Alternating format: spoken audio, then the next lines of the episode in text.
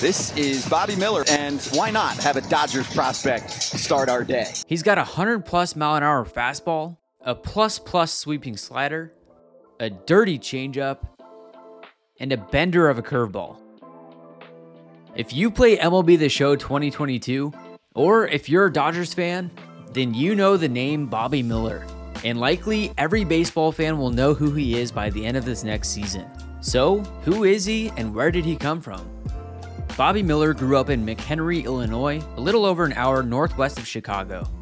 Growing up, Bobby is said to have been a big fan of Javier Baez and Clayton Kershaw. He both pitched and played first base, and yes, he's a left handed hitter. And heading into his senior year of high school, he was 6'5, 190, touching 94 miles an hour with his fastball, the number 4 overall baseball player in Illinois, and the number 2 overall right handed pitcher.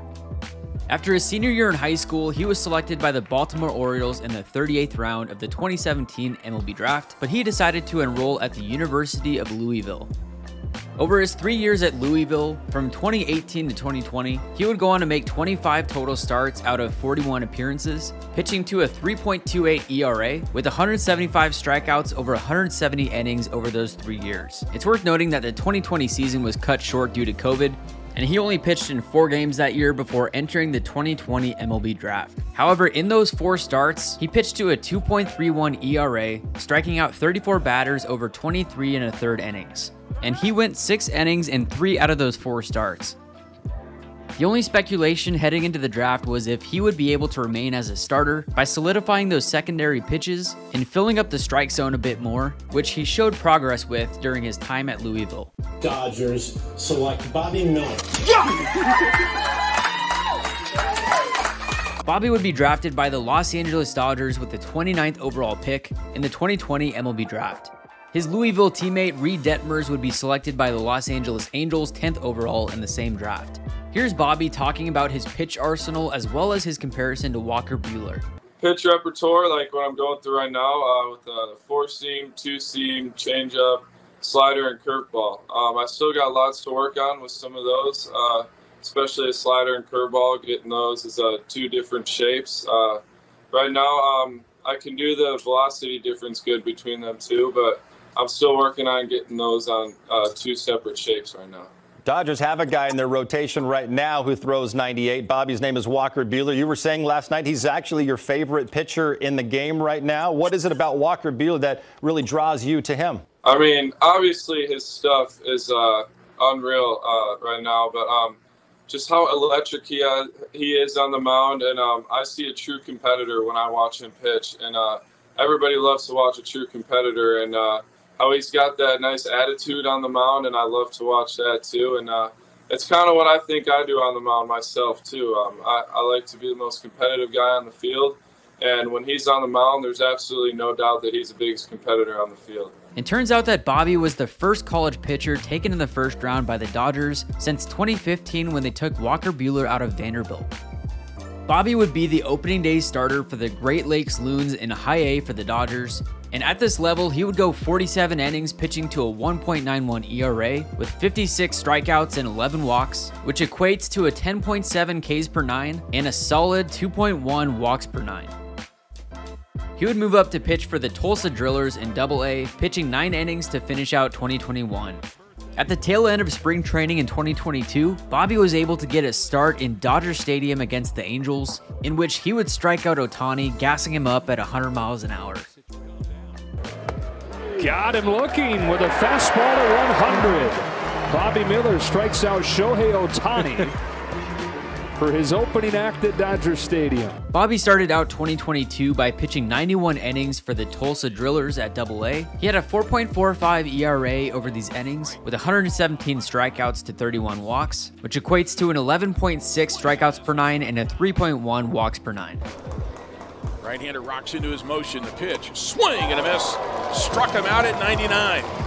It was also around this time when Bobby Miller made his appearance in MLB The Show 2022, after which I'm sure sales in gaming controllers skyrocketed, as this was the worst thing to see when loading into a game. During the MLB Midsummer Classic, Bobby, along with two other Dodgers prospects, in catcher Diego Cartaya and infielder Miguel Vargas, were selected to play in the All Star Futures game. And with the game taking place in Dodger Stadium, it was only fitting if Bobby would start off the game on the mound. This is Bobby Miller on the mound, and why not have a Dodgers prospect start our day?